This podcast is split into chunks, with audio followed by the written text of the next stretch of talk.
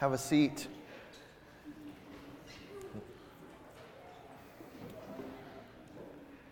It's fantastic to uh, see you all this morning.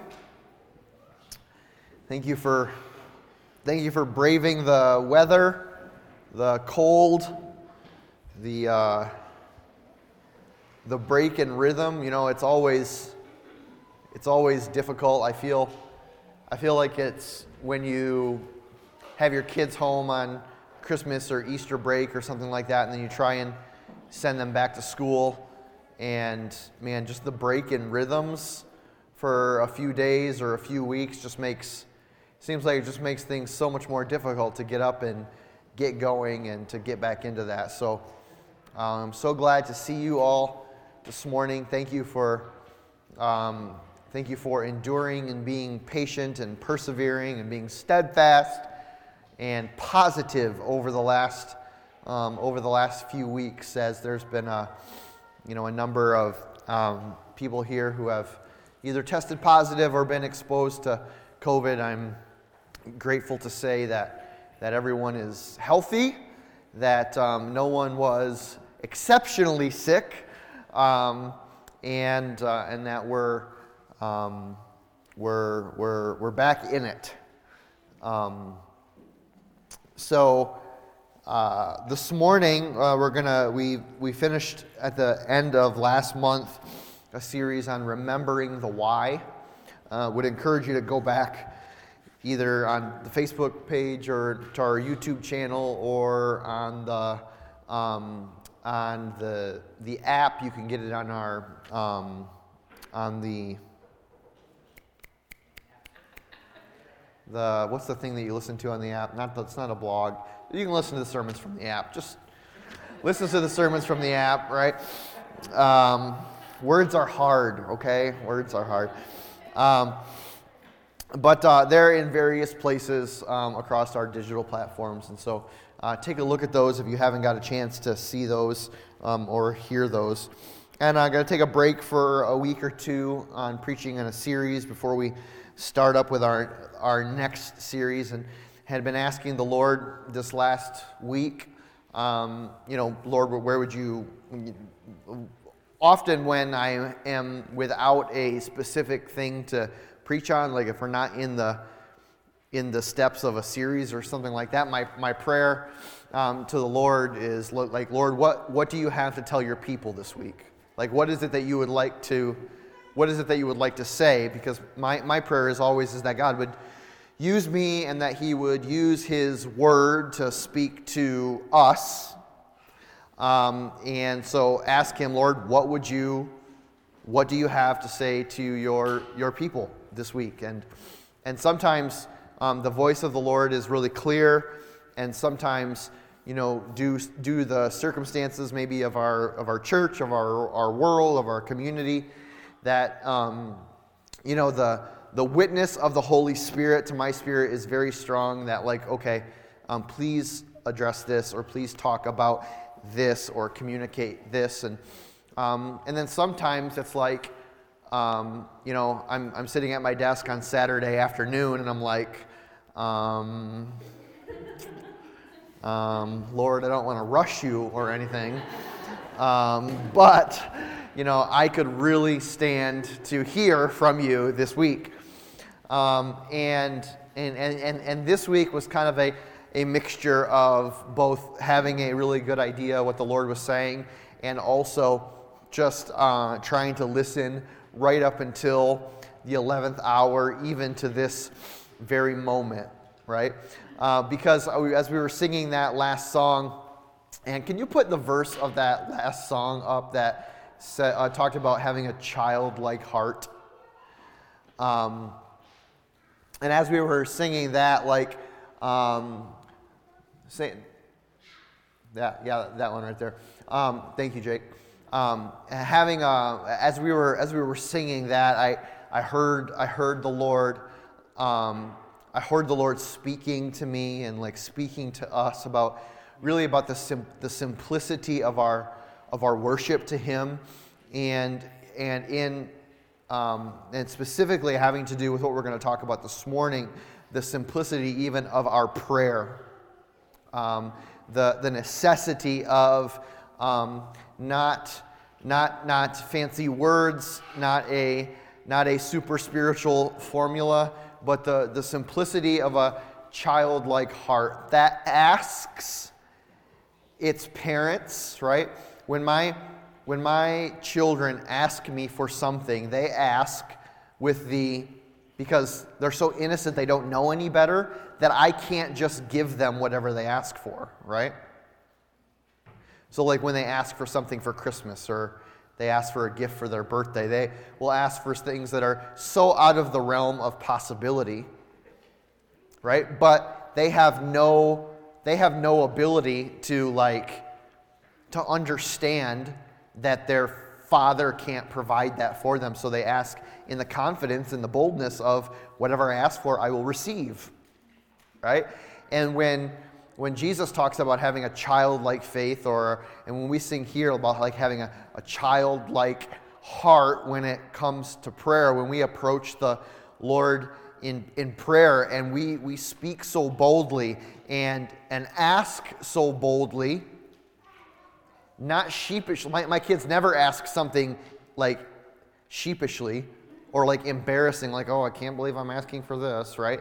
No, they ask with boldness and, and confidence that I, that I have the ability to provide it for them and that I, and that I, I want to provide it for them. And, and I, I, I have to believe that when Jesus talks about the faith of a child and when um, that, that he's, he's stepping on the same type of practical truth that we know about our own kids is that when we, when we come to him in, in boldness, we're not, we're not accessing um, a relationship that is reluctant.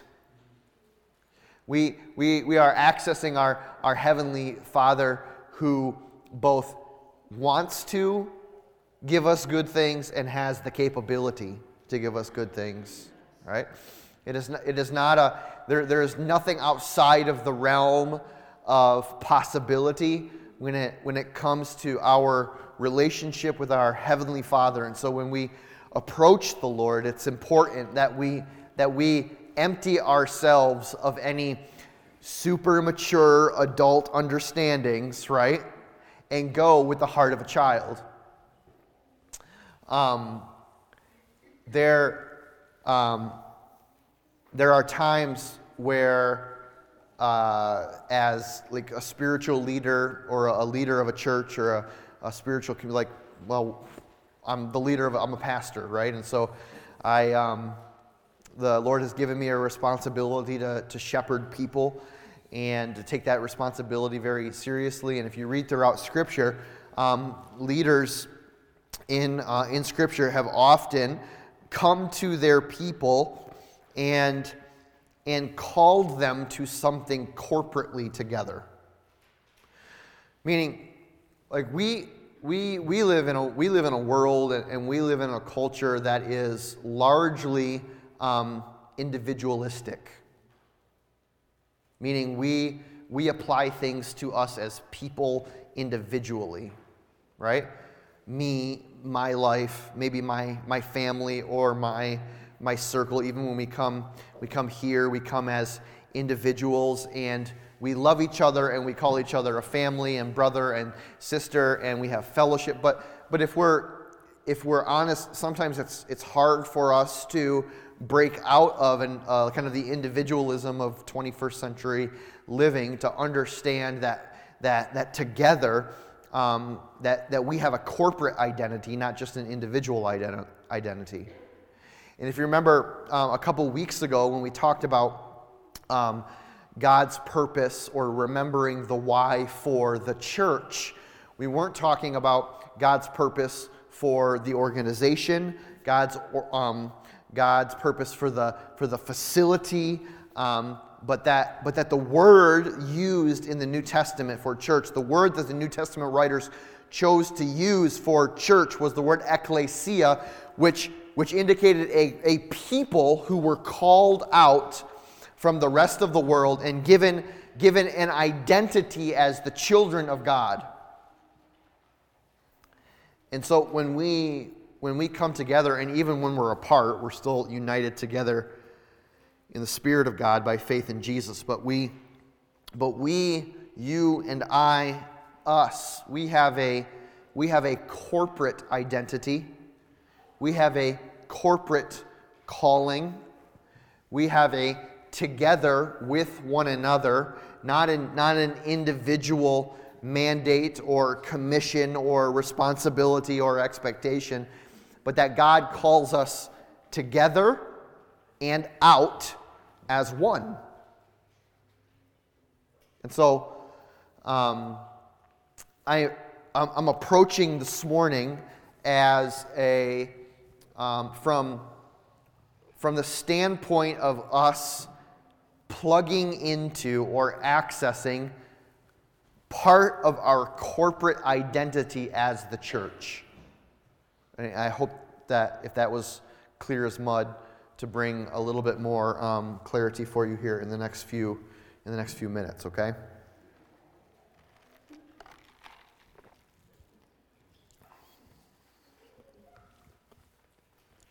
This may seem like a silly question, um, but I'm going to ask it anyway. When should the church pray? I heard an always, and I would agree. when, when should the church pray? It, it is so, somewhat of a silly question. It is all, also somewhat of um, a serious one. Uh, over maybe the last few um, weeks or, or, or any time, I would encourage you to say, hey, church, would you pray for this? Say, say, a, say a prayer for that or for, for, for this. We, we often, and, and, and um, understandably so, and, and, and not wrong, we often understand that as, a, um, as an individual task, right? Okay, I'm going to I'm gonna take that request, and I'm going to go I'm going to go back into my life, and when I sit down and have my time with the Lord, or when I'm when uh, the Lord brings it to mind, or when I'm driving, or when I'm, you know, um, falling asleep at night, I'll remember to, to say a prayer um, for that thing, and that's not wrong. And I'm not saying that that's that that's not that's not right. Um, but but what I'm saying is that when that there is a that there is an added dimension to when, especially in Scripture, um, uh, a spiritual leader addresses the corporate body and family of God and and asks them to pray. Throughout Scripture, there have been there are many times where the nation of Israel where the New Testament church were called to engage in corporate prayer. Meaning, not, not here's a prayer request, take it to the various corners of your world and pray for it separately at different times or whenever you have a chance. But, but no, um, family of God, church as one voice under one Lord, one Spirit, one faith, one baptism, one God and Father of us all. Let us gather together in the unity of the Spirit and in one voice let us shake the foundation of heaven so that we are sure that we are heard.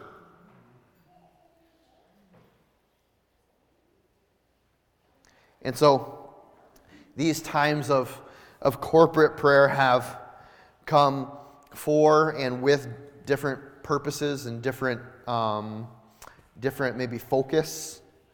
Praying for, praying for unity to access the like the, the, the, the spiritual unity of having one voice. Sometimes, um, sometimes corporate prayer was done as an act of um, corporate recognition for the necessity of God's presence um, direction and wisdom, forgiveness, as a, as an, as a um, confession of repentance before the Lord for a corporate body. Like, like they, the, the, the gathering came together to say, for instance, Lord, we as a people have forgotten our first love. We have we have laid aside our first love. We have taken up the task of loving other things first. And, and Lord, we repent of that, and together we come together in, and ask for your forgiveness so that we may regain our first love. Father, heal us from our brokenness and set us on the right path.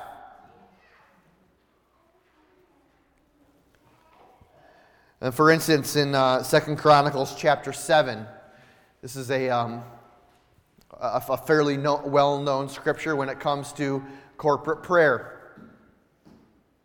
Um, Second Chronicles chapter 7, um, verse 13. This is right after um, Solomon had finished the temple.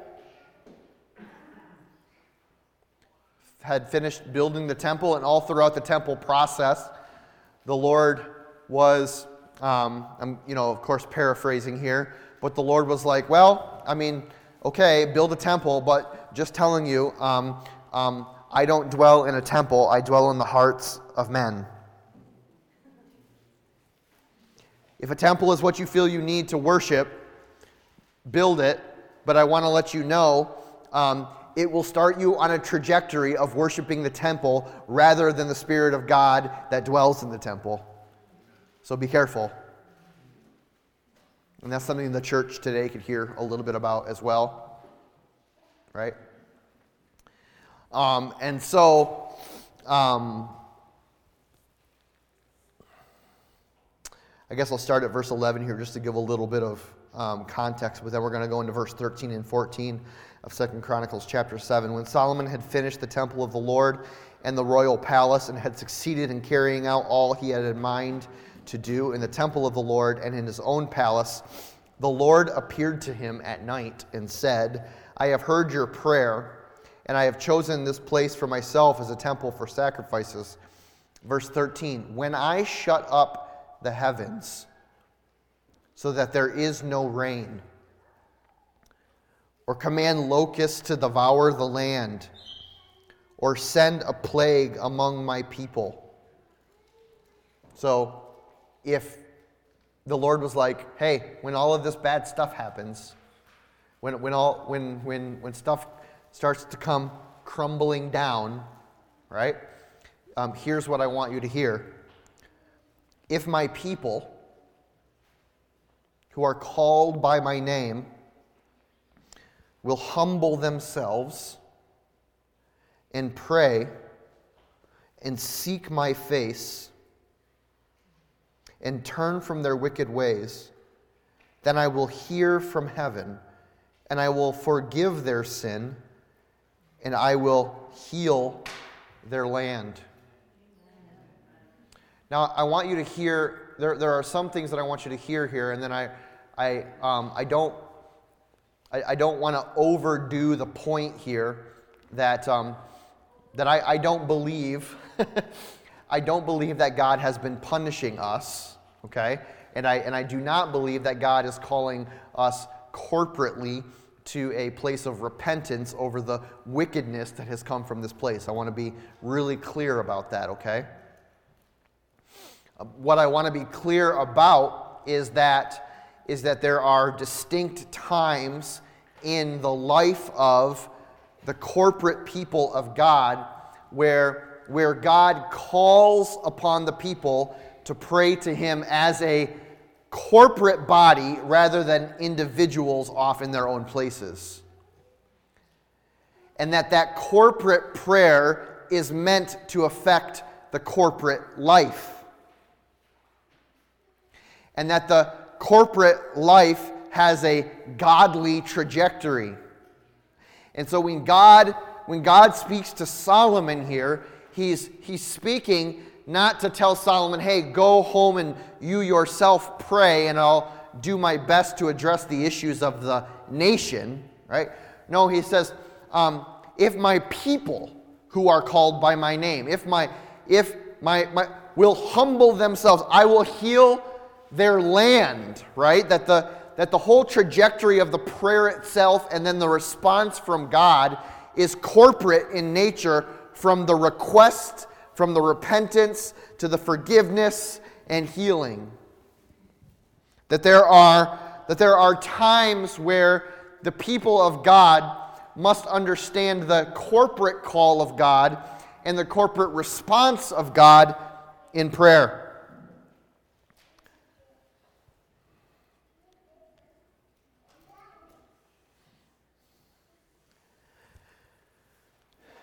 Now, in a measure of, I will say um, candidly, in a measure of, if I'm not careful, it could be shame, um, embarrassment, little a little bit, uh, but but humi- humility now in this moment, like I confess that I have that I have failed to always lead us strongly in corporate prayer. That, that, I, have, that I have not always done this um, in a way that helps us to understand the corporate um, identity and the corporate role of being united in spirit in prayer. Um, to seek God's direction, uh, to seek God's wisdom, to seek God's blessing, to seek, to seek God's forgiveness. And that is my responsibility to do that, and I have not always done that. And, and in, the, in the last, uh, it's always, you know, um, God uses a, a, a, multitude of things to reveal areas in your life where you're, um, where you're I, I, guess you could use the phrase not measuring up, or where you're, um, or where He is, you know, trying to, to sanctify you. And in the, the last couple of weeks, as um, you all know, we've been communicating it right along that we are in the process of doing a search for uh, an associate pastor uh, to come on staff here. And, and several times throughout that search, I have asked you as kind of individuals to, hey, please pray for us. Um, and and was that wrong for me to say? Well, absolutely, of course, it's not wrong for me to say, and I trust that many of you have been praying as as as I have been uh, praying as well. But I but I also um, understand that it um, as a spiritual leader and as a as a, a shepherd over this over this body and and over this family, it becomes a little uh, it becomes a little lazy of me to say, "Hey, just go pray," right? Um, without calling us as without calling us to exercise our corporate identity as the people of God by gathering together in the unity of the Spirit to actually pray together for that. You know, to, to actually pray that God would, would reveal corporately His um, uh, w- wisdom, would, would, would overflow with wisdom in this place, that we would, um, that we would experience blessing, right? That we would experience um, uh, that, we would, that we would experience his, his, his presence among us. And especially over the last week or so, as um, I, I mean, I will, I'll, I'll, tell you like where we are in the process because like, like it's not it's not secret. We we had about 30 candidates that applied for the position. Um, we have um, reduced that list down to eight candidates. And this last week, we started to do like online uh, Zoom interviews with them because they're from all over the country, um, and to get to know them um, a little bit, a little bit better. And um, it's been a, somewhat of a, a, a grueling process, and like just feeling like, oh my gosh, if we just like go at this like from a very professional standpoint of got to get the interview process done, like this is not going to go well. Like, we're going to be too tired at the end of the process to make a decision that we believe is represents godly discernment and wisdom and direction. And so, I've, as I have as I have, have asked you to pray, I've earnestly meant that and desired that, but I've I have sensed an increasing um, I have sensed an increasing desire from God to hear from us as a body. To hear from us as a, as a people united by faith in Jesus Christ, empowered um, for living through the Holy Spirit, moving out on mission to, to, to for us to forge ahead in prayer, to, to shake, um, so to speak, the, the heavenly realms with a united voice in prayer, to, to empty, literally empty our flesh, empty our fleshly desires through fasting, through corporate fasting, so that we so that we would say no to the flesh, so that so we can say, so that we can clearly hear um, the Holy Spirit of God speaking discernment and speaking wisdom into us. Now, this is not without, this is not without like biblical um, precedent. You know, it's like there's the biblical maxim, like there's or from Ecclesiastes, like there's nothing new under the sun, right?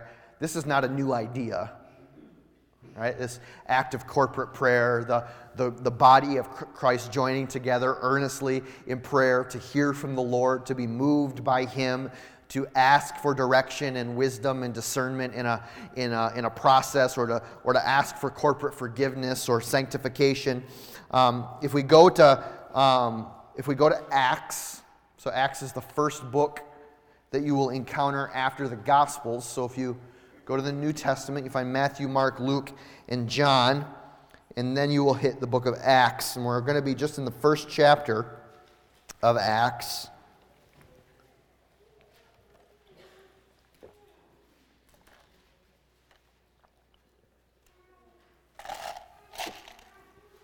And if you um, for a little context, understand that the, the, the body of Christ at this point is at like a critical crossroads. They have just, um, Jesus has just ascended into heaven. They are, they're on their own, right? Uh, Jesus is sending the Holy Spirit, but their, their leader, their Savior Jesus, has gone back to heaven. And so now they are like if they've ever been in need of direction, if they have never ever been in need of like a clear, um, a clear voice from the Savior, it is now. Um, but they come up against a, a situation in which they, they feel like they need some wisdom. Acts chapter 1, starting at verse 12. Then they returned to Jerusalem from the hill called the Mount of Olives, Olives, a Sabbath day's walk from the city. And when they arrived, they went upstairs to the room where they were staying. And those present were Peter, John, James, and Andrew, Philip and Thomas, Bartholomew and Matthew, James the son of Alphaeus, Simon the Zealot, Judas the son of James. Verse 14 They all joined together constantly in prayer, along with the women and Mary, the mother of Jesus. Thank you so much, John. And Mary, the mother of Jesus, uh, and with his brothers. So, it, like, suffice it to say that in the moments, in the moments um, uh, preceding, uh, or proceeding after preceding, proceeding. The moments after, Jesus left the world, right, to go back to heaven. Um, you would think that what the, what the church did, or what the leaders of the church did in those moments, was would be pretty critical and instructive for what we should do in moments of critical decision making, um, or as a matter of first course when we really didn't know what else to do. I mean, what the, what the early church reveals to us here and what the disciples reveal to us and what the Mary Magdalene and, and Mary, the mother of Jesus, and the brothers of Jesus, what they reveal to us is that their, their, first, their first reaction or their first step after Jesus left was to join together constantly in prayer. It's very clear. And it's not just here in Acts chapter 1. I'm going to share with you a, a, a minute, in a minute, just a snippet of, um, of instances just within the book of Acts where, where the early church gathers together in corporate prayer for a specific reason. They all joined together in prayer. Their, their prayer life was marked certainly by an urgency of circumstances, but it is very clear from the rest of the scripture here that prayer was not just something that they did when they needed to hear something from God, but it, it became a regular rhythm of their life together. Corporate prayer. It became a, it became a substantial pillar to the identity of the people of God to gather together in prayer. Not just situational, but foundational pattern for the ecclesia, for the people called out by God. Now, I told you that I, I would share with you some, some information or some, some um, some references here, and um, and and you may want to wait till just they're all up on the slides, or we can maybe post these slides to our Facebook later because there's you know a number of them here. I don't know if you want to write them down or whatever, but other instances within the book of Acts where the the um, the body of Christ um, um, utilized or or involved themselves in corporate prayer to hear um, from the Lord. In Acts chapter 1, verse 24, they prayed before they went to choose leaders. In Acts chapter 4, verse 31, they prayed, they prayed after persecution for boldness and, and great growth happened in the church um, um, right after they prayed. In chapter 6, verse 6, um, they, they prayed in the midst of choosing leaders for the work of ministry. And then again, the scriptures say great growth accompanied the church. In chapter 9, verse 40, they prayed for signs and wonders to be revealed as a, as a, um, as a, um, a picture of the glory of God, as a proof of the glory of God. And guess what? Great growth occurred in the church after prayer happened. In chapter 10 and 11 in, in the book of Acts, um, they prayed as the gospel was crossing this cultural barrier from just Judaism into the life of Cornelius and the Gentile church. And then guess what? And then the gospel spread to all the Gentile churches. And guess who benefits from that? You and I and us, right? And everyone that's not Jewish. The church then prayed in chapter 12, verse 12. Together they prayed that Peter would be released from prison. You know how that went. In chapter 13, verses 1 through 3, they prayed before setting aside a church planting team whose name was Paul and Barnabas to go out and plant churches. And that's the reason we have books in the Bible like Corinthians and Ephesians and Philippians and Colossians and Titus and Philemon and all of these um, instances where, where, where Paul was, was communicating with the churches that he had, he had planted. In chapter 14, verse 23, they prayed before setting aside leaders in the churches. Chapter 16, verse 25, they were praying in prison together as while, while they were in prison. That and, and what happened? Prison guards were literally converted to the gospel. In chapter 22, verse 17, they prayed in worship, receiving guidance for ministry plans. In chapter 28, verse 8, they again prayed for signs and wonders. And you could go on throughout the course of the New Testament and see time and time and time again that both Paul, um, and other leaders within the church would regularly call the corporate body of Christ together for prayer, and things would happen.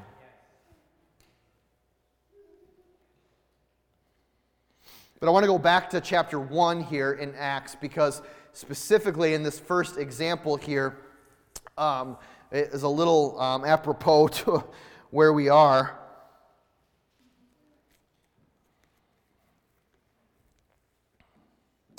We ended in verse 15.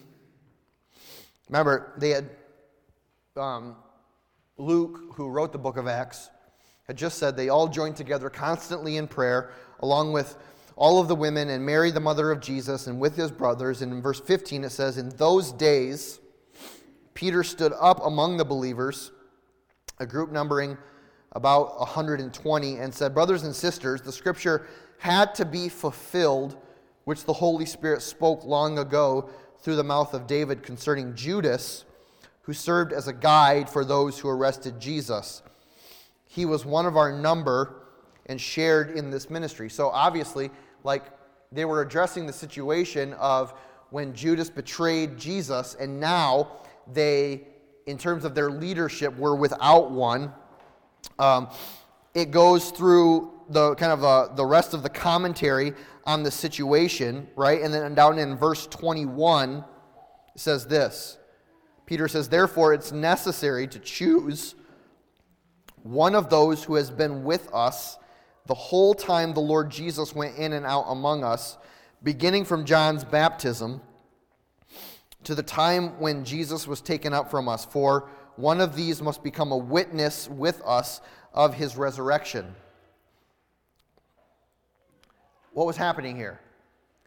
The early church was um, on a, uh, in a process of choosing who would be who would replace um, Judas in the group of disciples.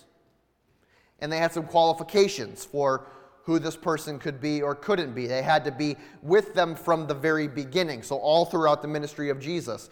They had to be a witness to the resurrection of, of, of Jesus, right? So they, they, they had their own list of qualifications they had their own, like, okay, this is who it can be, and this is who it, it doesn't have to be. Okay, so we have these guys now, we have these, these people who, who, who, who make these qualifications, who meet these qualifications. Now what do we do? Verse 23 So they proposed two people Joseph, called Barsabbas, also known as Justus, and Matthias. So they had two people, right? That kind of they were with them throughout the whole ministry of, of Jesus. They were personal witnesses, apparently, to the resurrection of Jesus. So they fit their, they fit their qualifications. Well, what next? Do you, do you pick the one that interviews the best? You know, do you pick the one that fits the culture the best? Do you pick the one that's the most qualified and experienced, who has the best family background? Do you pick the one that, how, how do you make the, how do you make the decision, right? That, that, that's a big, that's a big question, right? How do you make the decision when you have these two, like, whew, two candidates here, right? right? Verse 24. Freaking love this, okay? We're doing this, right? Yeah, yeah we're doing this, right? Um, verse 24, right? Then they prayed. Then they prayed, Lord, you know everyone's heart. Show us which of these two you have chosen. what? What? What? Like, that was easy. Right? Lord, you know everyone's heart. Show us which of these two you have chosen. Isn't it incredible um, the simplicity, the childlike heart of the disciples to say, Lord, would you just show us? Would, I mean, would you just show us whom, whom you have chosen? We see, we see the qualifications. We see that they, that they check all the boxes. Yeah, we, we see that, Lord. But, Lord, whom have you chosen? Whom have you chosen, Lord? Now, I will, I will say this. I will say this um, with some balance here is this is that, like, um, the people that God chooses are not always the people that we would choose.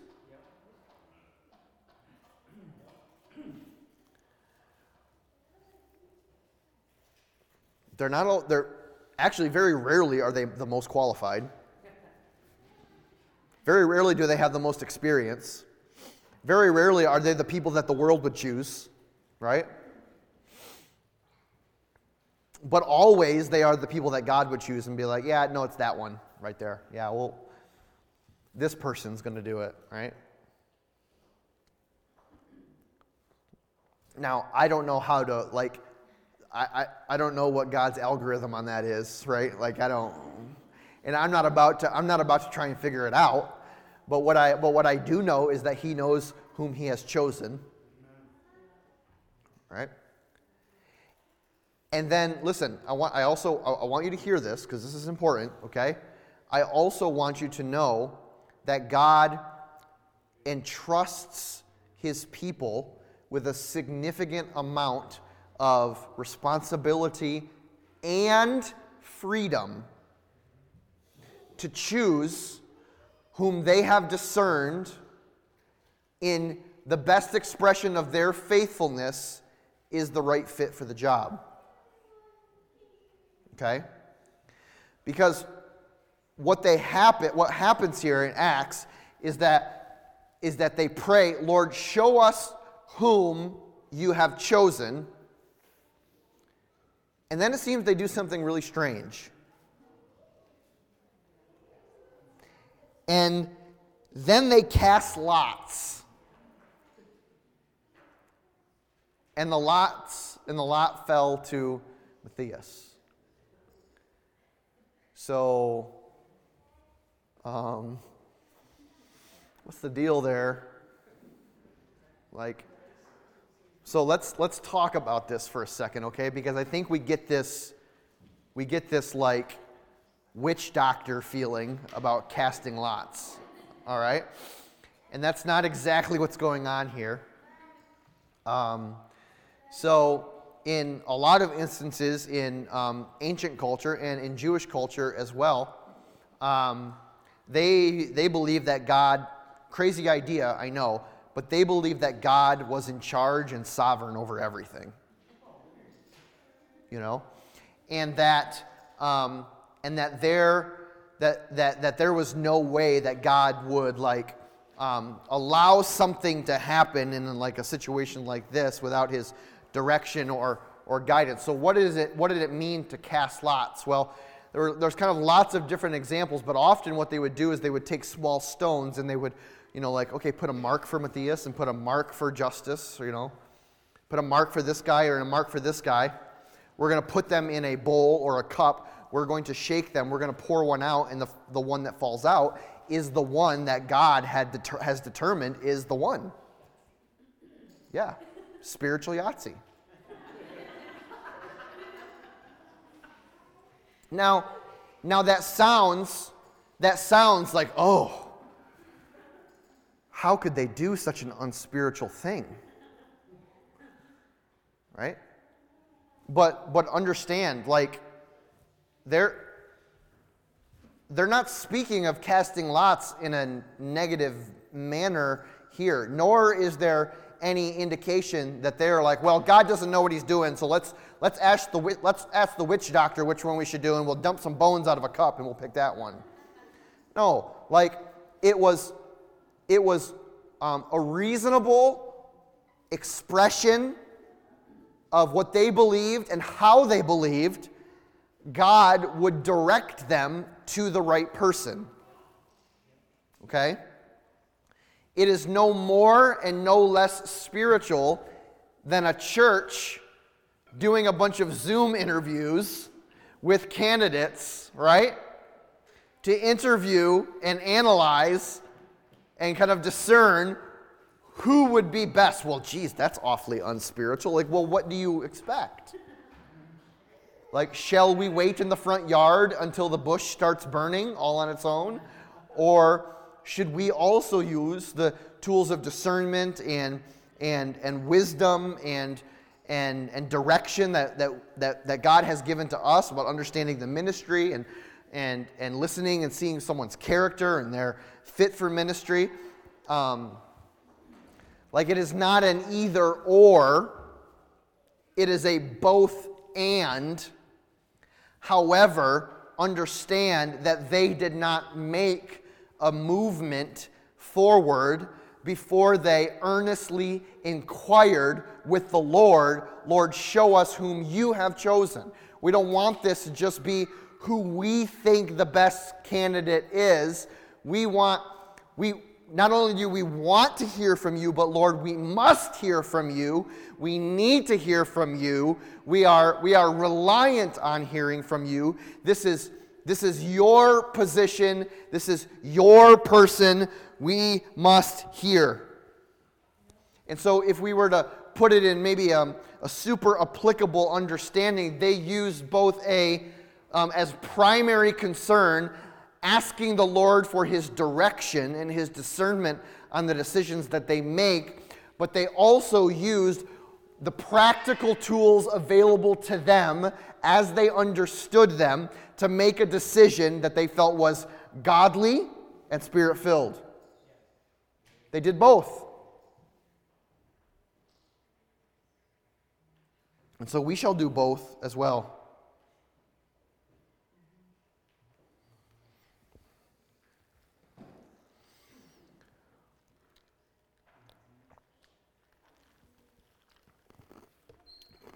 Here's maybe my here's maybe my bigger point.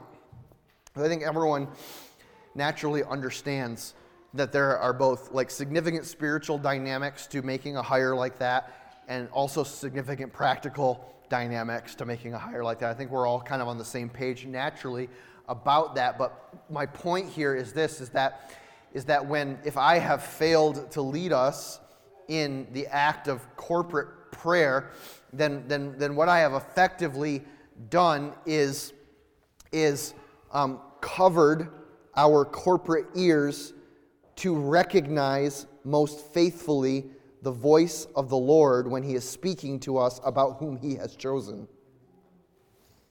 Right? It is, it is necessary that we, that we exercise our relationship with the Spirit of God together in prayer so that when He does speak, we recognize His voice.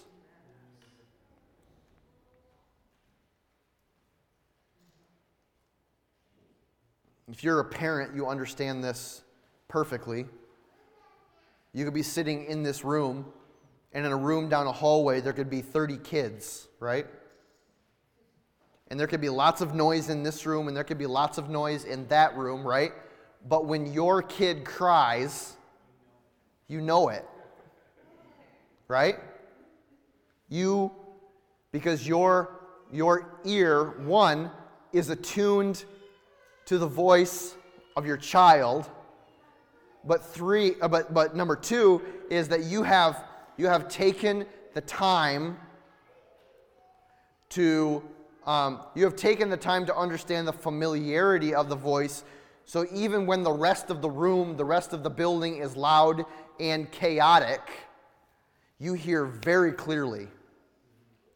And when the rest of our lives are very chaotic, and the, when the rest of our lives are very noisy, and when there's a lot of white noise in our lives, if we don't attune our ears through the spiritual discipline of regular prayer, right? If we don't attune our ears, it will be very difficult, if not next to impossible, for us to discern the voice of the Lord when it comes through. It's not that the Lord is not speaking, ever.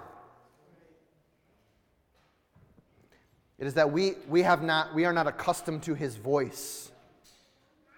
We are not, we are not accustomed to, we are not accustomed to the, the, um, whisper What do we say, Lord? Lord, make it like, Lord, I want you to just hit me across the head with a brick. I want you to, you know, like just make it so loud, Lord.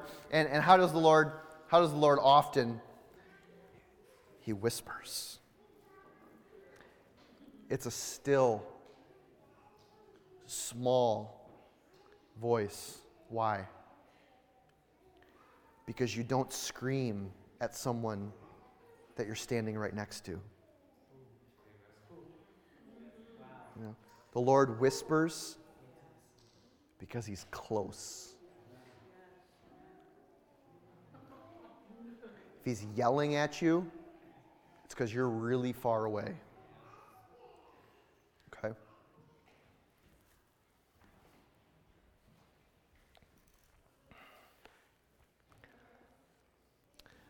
My confession is that I have not led us well enough in this. My commitment is to lead us better in this. okay?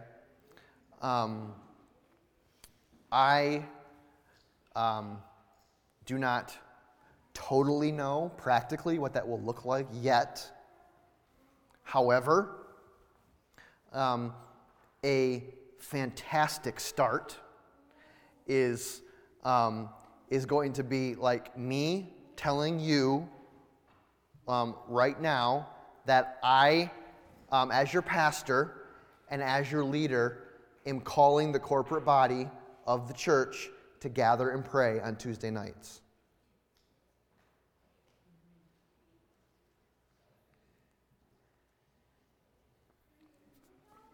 It has happened every Tuesday night for a long time. A year?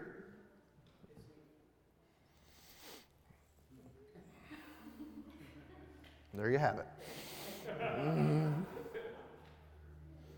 um, to gather and pray Tuesday nights. Leadership team, we meet on Tuesday nights. We will be praying on Tuesday nights now, on the nights that we are here. We will be, we will be, um, we will be praying with the body and, and then we will do our business. Um, and we're going to be gathering here in this room. And if you are um, unable to make it together in this room, we're going to we're going to leverage the tools, the practical tools that we have at our resources, and we will also um, we will also stream it on, it'll also be on Zoom so you can pray with us as well. And we will together as a body be in corporate prayer um, for this for, for the search for this person of course um, but but we're, but my commitment is not to make this a thing that we do when we're feeling the urgency of a decision, but to make this a regular rhythm and pattern of our life together, to be in corporate prayer, to be in one voice, to be in, um, to, to learn to listen to and attune our ears to the voice of God, to the Spirit of God. Um, so,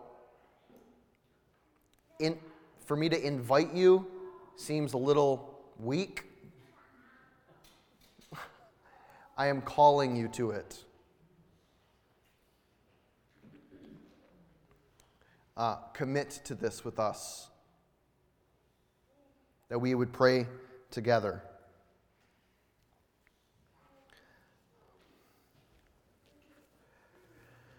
Our lives together are they are bound by many things. Our, our lives together um, in church here are bound together, um, bound together primarily through our faith in Jesus Christ. That is, not primarily, we are bound together by our faith in Jesus Christ. That is the thing that we are bound together in, right? And and the common link that we have then with each other um, the like the, the the binding thing, right, is the um, the indwelling presence of the Holy Spirit, right? So that is the like we we we each have common faith, and so then it's like the Holy Spirit becomes like the like in chemistry, that the chemical bond between two elements. Like the Holy Spirit becomes the bond. The Holy Spirit in Bryce and the Holy Spirit in me becomes the thing that binds us and bonds us together as brothers and across, right, across the body. And those, those, those, um, those binds cannot be broken, right? That they are that they are strong and tight. And one of the things that we do when we come together is um, we come together and we celebrate and we worship and we pray and we hear from the Lord and we, we remember, right? Communion is one of those things that we do um, as a corporate body to remember the work of Jesus Christ, the call of faith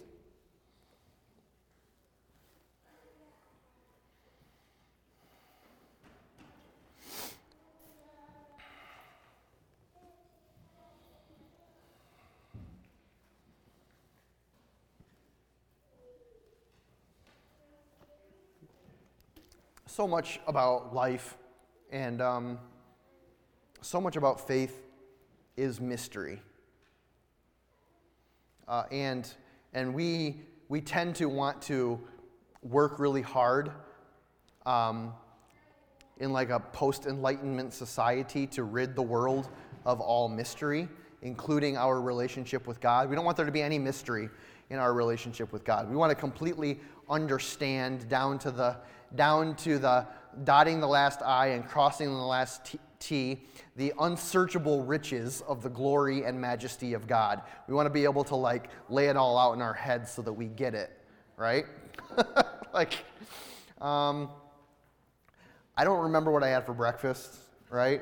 Um, grasping and understanding the unsearchable riches and mystery of the one who created all things. Um, we had to come to a point where we say that wrapped up in wrapped up in the very nature and character of the God that we serve and that has created everything is understandably mystery. And so, and so we receive by faith the nature of his character that is mysterious, and, that, and then we receive and then we receive with, with joy also the nature of his character that he has revealed to us, right? And he has revealed to us how loving he is. And he has revealed to us grace. And he has revealed to us mercy. And he has revealed to us forgiveness in Jesus Christ. And he has revealed and revealed and revealed and revealed and revealed and revealed and revealed. And then there are things that are like mysterious. And I confess to sometimes oversimplifying and trying to explain very, in a very detailed way the mystery of what Jesus offers to us and how, and how the, the death of Jesus Christ and the sacrifice of Jesus Christ and then the resurrection of Jesus Christ, what the heavenly formula is that, that got worked out, that it somehow affects my eternal destiny, something that Jesus did. And so there is a measure of the majesty and work of Jesus Christ that I receive by faith. That I receive, I receive forgiveness. And I, and I am reconciled to God. And I am I am, I am washed clean of my sins through the through the, the ministry, the work, the death, and the resurrection of Jesus Christ. And I don't totally understand the mystery of that, but I, I choose to believe it by faith and receive it from God as He offers it to me. And then this crazy thing happens is that when I when I when I express my faith in God to receive it, the Holy Spirit begins to confirm and affirm God's pleasure in me. And, and communion is one of those like mysterious things that we, that we express and that we receive by faith. Like, really, Lord, what is the purpose of the bread and the cup? You really just want me to remember? That's it? Just text me. okay, I remember. Thanks. But no, there seems to be something heavenly, spiritual, mysterious.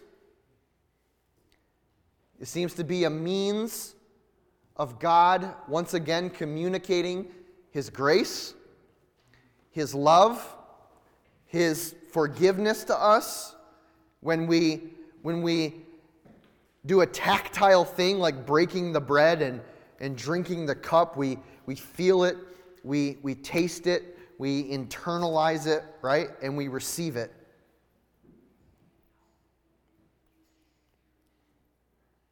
And as far as my education may go, as far as my experience may go, as far as my understanding may go, it stops at the boundaries of Holy Spirit mystery.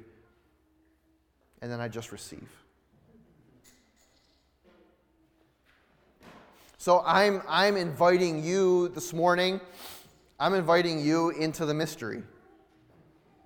I'm, I'm inviting you to, into, the, into the mystery of the heavens, into the, the mystery of God's Spirit, into the mystery of the offering to you of the body and blood of Jesus Christ, broken and shed for the forgiveness of your sins.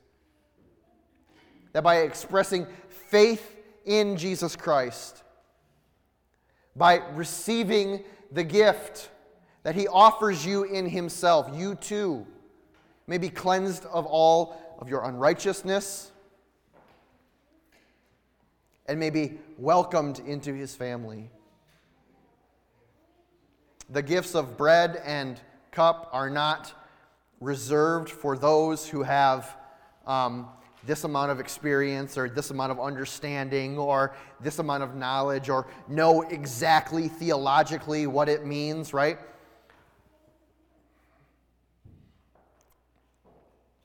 God offers himself to all. He offers the gift of Jesus to all without qualification, without requirement, and how you choose to receive it, either by faith or in a Lord, I'm still I'm embracing your mystery, trying to find you. Lord, reveal yourself to me. Like God's man, like God's grace meets you there as well. Um, I'm going to pray over, um, over these elements. If I could have a couple people that would help me just take a basket and go on each side. Um, and then um, we'll have the band come up too, if you would. Go ahead. Take one. Polly? Devin, you go. You got to be up there.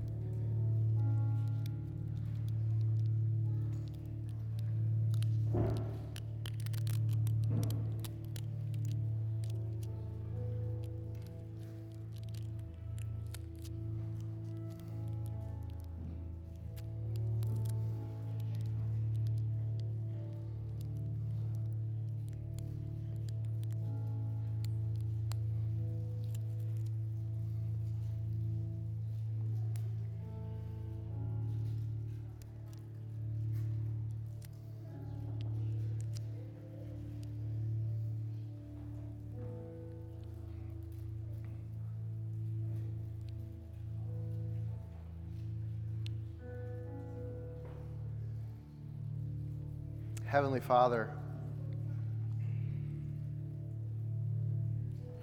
we are your people.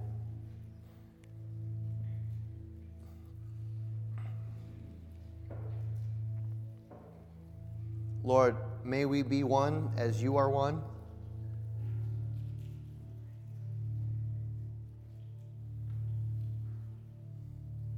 May we embrace, Lord, our identity as a people called by you.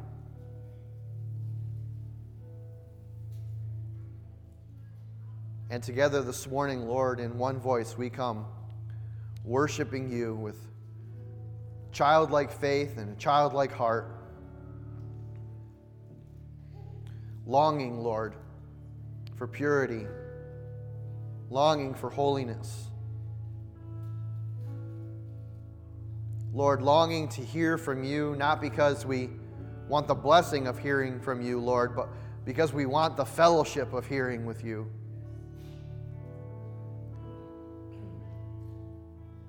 Lord, that we would be a people who hear your voice, Lord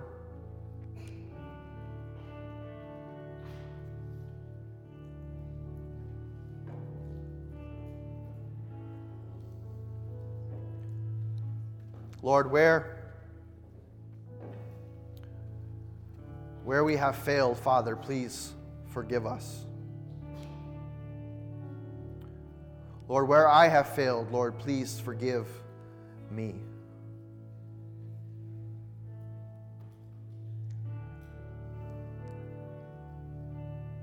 Lord, may we walk anew with you, not in just a season of prayer, Lord, but in a rhythm of prayer where it becomes the heartbeat and life, the breath, Lord.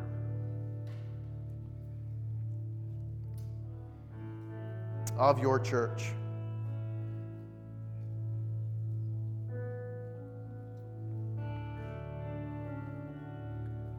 Lord, may the sounds of prayer burst from this place, Lord in a, in a heavenly language, Father, that, that you hear. That, that, that moves, Lord, spiritual forces in this world, in this city, Lord.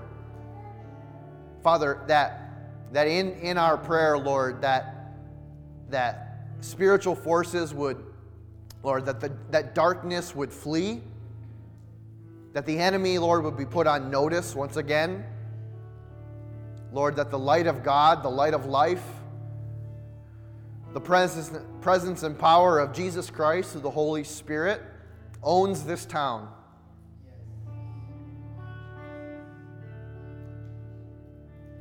Lord, and that we, your people,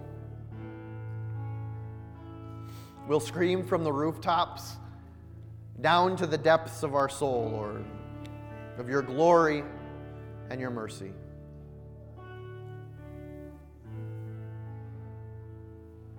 Lord, we thank you for this gift this morning of bread and cup. Lord, you have offered us forgiveness. Forgiveness through the body and blood of Jesus Christ. Lord, and though I do not understand it, I receive it by faith in humility and thankfulness, longing, Lord, to know you more. Father, may we receive it as a means of grace to us, as an expression of worship. Jesus took the bread and he gave it to his disciples and he broke it and he said, Take and eat, all of you. This is my body, which has been given for you. Do this in remembrance of me.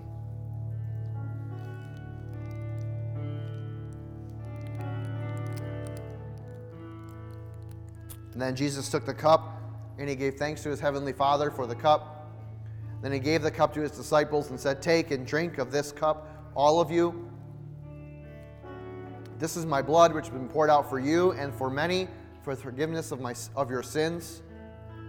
Do it in remembrance of me.